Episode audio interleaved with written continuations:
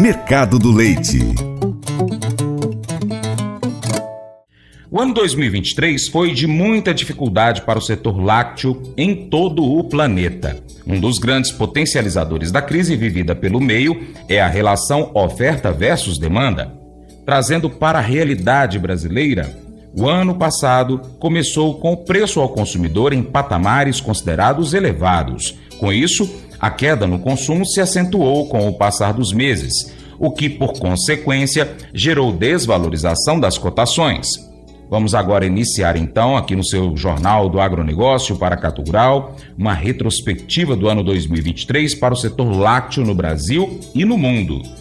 De realização do portal Milk Point, os especialistas Marcelo Carvalho, Paulo do Carmo Martins Ricardo Cota Ferreira recebem o engenheiro agrônomo Walter Galan para fazer então balanço do ano que passou e projetar em 2024 para a cadeia leiteira onde a gente procurou trazer questões, eh, esse ano mais relacionadas a mercado né, de leite, mas a ideia é que a gente tenha um espaço aqui para discutir várias questões relacionadas ao, ao nosso setor, né? Estou aqui com o Ricardo Cota, bem-vindo, Ricardo, mais uma vez. Estou com Obrigado. o Paulo Martins, que está falando, acho que diretamente de algum lugar no Brasil. Isso aí.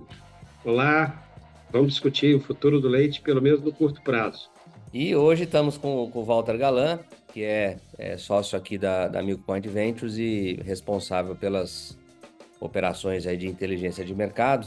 É, o Walter tem acompanhamento bem maior que, que nós todos, eu acho, hoje no dia a dia de mercado de leite. Então, interessante contar com a experiência dele e a visão dele do que está acontecendo hoje no mercado, né? Então, bem-vindo aí, Walter. Obrigado, Marcelo, Paulo, Ricardo. Grande prazer muito bem. Bom, é, 2023 chegando ao fim, um ano, diríamos que intenso e, e difícil, né, para o setor leiteiro. Dá para dizer que foi um ano difícil ou uh, tem coisa que se salva desse ano, né? O que, que a gente pode falar desse ano aí? Que começou até numa condição razoável de preços, né? Com acho que é um valor historicamente até alto, né? Com insumos em queda mas o voo foi de galinha e a partir de meados do ano a coisa começou a desandar e é, terminamos o ano aí num, numa espécie talvez aí de fundo do poço aí, né, no, pelo menos no período recente. Quem quer começar falando um pouquinho sobre a visão desse ano que está passando, está acabando? Acho que o Walter é o, cara mais indicado para rodar, rodar a bola e botar a bola em campo e, e rodar aí, aí depois a gente vai, vai chutando a gol. É, faz um resumo aí, Walter, do que, que, que, que deu errado nesse ano, né? O que, que aconteceu de complicado nesse ano, é, que ajuda a explicar é, um pouco o cenário que a gente está é, tendo agora no final do ano. É, começando lá da ponta que, que paga a conta de todo mundo, né, do consumo, é, consumo entrou, o ano entrou com preços lá na ponta muito altos, né? Inflação dos lácteos lá no varejo bem alta, 20, 25%, dependendo do, da linha de produto. E com isso, a gente teve uma, uma queda de volume de, de vendas, né? Esse foi o grande ponto. É, ao mesmo tempo, a gente entrando com preços elevados, a, gente, a produção entrou relativamente acelerada e importações também bem, que foi o tema do ano, né? até agora é importações bem aceleradas. Então a gente acabou tendo um primeiro semestre com demanda em queda e oferta, seja via produção e principalmente via importações, em alta. Né? Então é, é assim. Eu nem sou economista, o Paulo vai, vai trazer os equilíbrios aí, o Paulo e o Ricardo também, né? Mas maior oferta, menor demanda, o preço cai, não tem muito segredo nisso. Foi o que aconteceu. Só que no segundo semestre nós estamos tendo um cenário que aponta para o inverso, né? A demanda está começando a se recuperar, os, os preços no varejo caíram. Hoje você tem uma deflação na maioria dos lácteos. Produção em função dessas quedas grandes de preço e de rentabilidade é, desacelerou bem, bastante. E o, importações é que seguem elevadas, né? uh, talvez aí por uma defasagem de tempo, algumas uh, coisas desse sentido.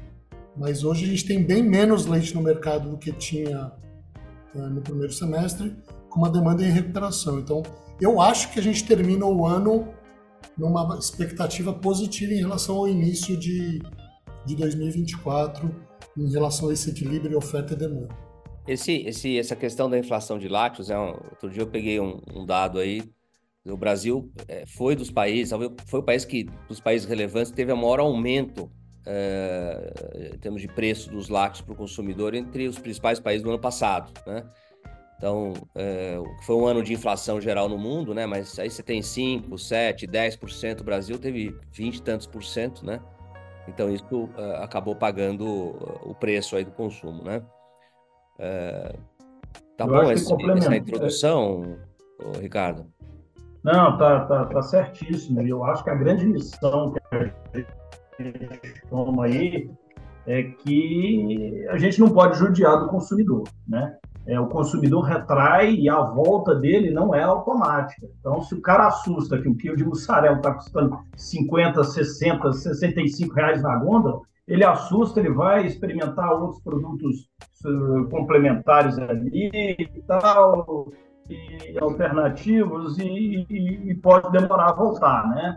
Então, o consumidor não aceita desaforo. Acho que é, é, essa foi a grande lição aí, principalmente no primeiro semestre, é, que a gente que a gente precisa precisa aprender, né? Então, quanto mais estabilidade de preço nas nas gôndolas, sem dúvida nenhuma, é, é, é o que se espera, né? As pessoas já tem, começam a ter referência de preço e estão acostumadas aí ali encontrar na gôndola valores referenciados já e, e ficam de certa forma muito desapontados para não dizer nada pior quando quando essa essa, essa referência é, é, é maltratada. Então, acho que né, esse é um, é um, é um ponto chave.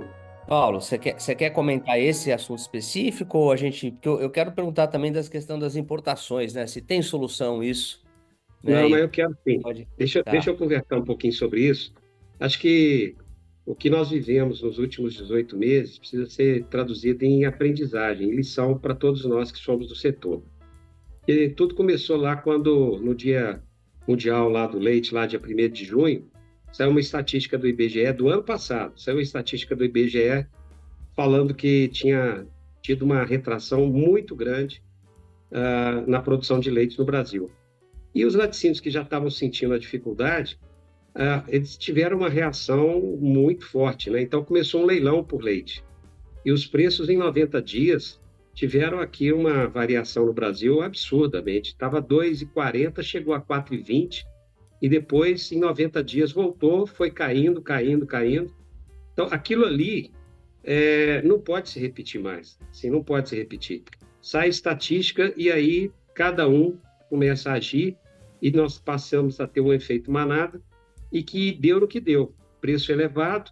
Nós chegamos a ter, então, aqui no Brasil, dois tipos de produto análogo nesse ano agora de 2023. Uh, ah, o análogo, que é aquele leite que todo mundo fica bravo, porque fala que é leite de aveia, cobra 20 reais o litro, e a, a moçada nova toma achando que está fazendo bem para o planeta e para a saúde, e aquele análogo que é meio um leite que, né, que entra para a população de baixa renda. Então, essa oscilação de preços, ela acabou criando dois análogos, esse outro foi desaparecendo porque o preço do leite foi caindo ao longo do ano, foi desaparecendo, mas fica aí um, um ano, é, eu me refiro a 2023, um ano muito complicado, muito doloroso é, da parte do, dos produtores pequenos e, e médios, e, sem dúvida alguma, um processo absurdamente de aceleração, a gente não, não tem dado, de aceleração uh, do que já vinha ocorrendo. Então, nós tivemos aí, sem dúvida alguma, uma saída muito grande de produtores que uh, não estavam bem, bem ajustados. E depois a gente fala do ano que vem, mas vamos ainda falar uh, de coisas do mercado externo, como você está querendo levantar. Agora, eu só queria colocar um ponto aqui, o seguinte.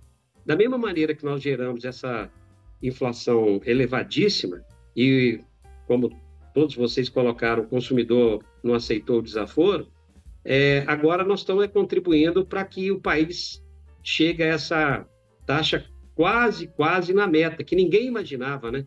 Em, 2000, em janeiro de 2023, se alguém falasse que nós íamos chegar a uma taxa de 4,5% de inflação anual, iria ser chamado de, de otimista demais. E é isso que nós estamos concluindo com a fechada do ano. E fique ligado no seu Paracatu Rural, porque a gente tem continuação aí dessa, desse bate-papo sobre o mercado do leite. Vou ficar esperando por você.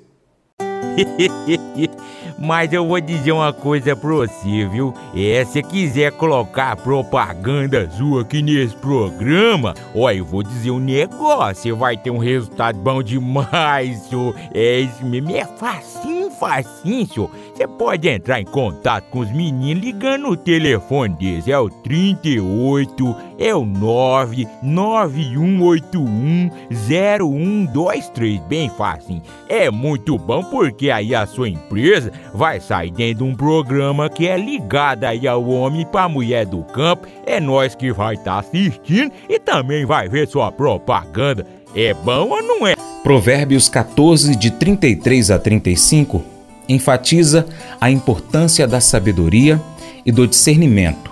A sabedoria reside na capacidade de compreender, julgar e tomar decisões sábias. Além disso, a integridade é um traço crucial, pois a desonestidade e a corrupção minam a autoridade e a confiança de um líder. 2 Timóteo, capítulo 2, verso 15, nos encoraja a buscar a aprovação de Deus através do estudo diligente das Escrituras. Isso não se aplica apenas a líderes religiosos, mas a todos os que desejam ser líderes íntegros.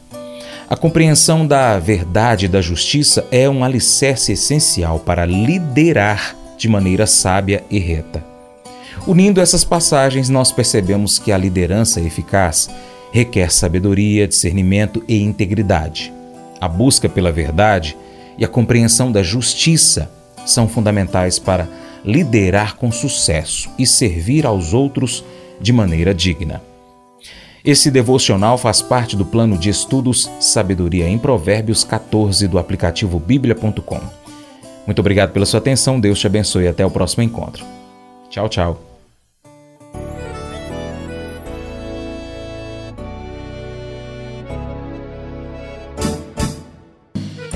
Acordo de manhã para prosear no mundo do campo, as notícias escutar. Vem com a gente em toda a região com seu programa Paracatu Rural.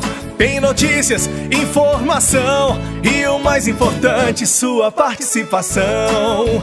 Programa Paracatu Rural. Programa Paracatu Rural.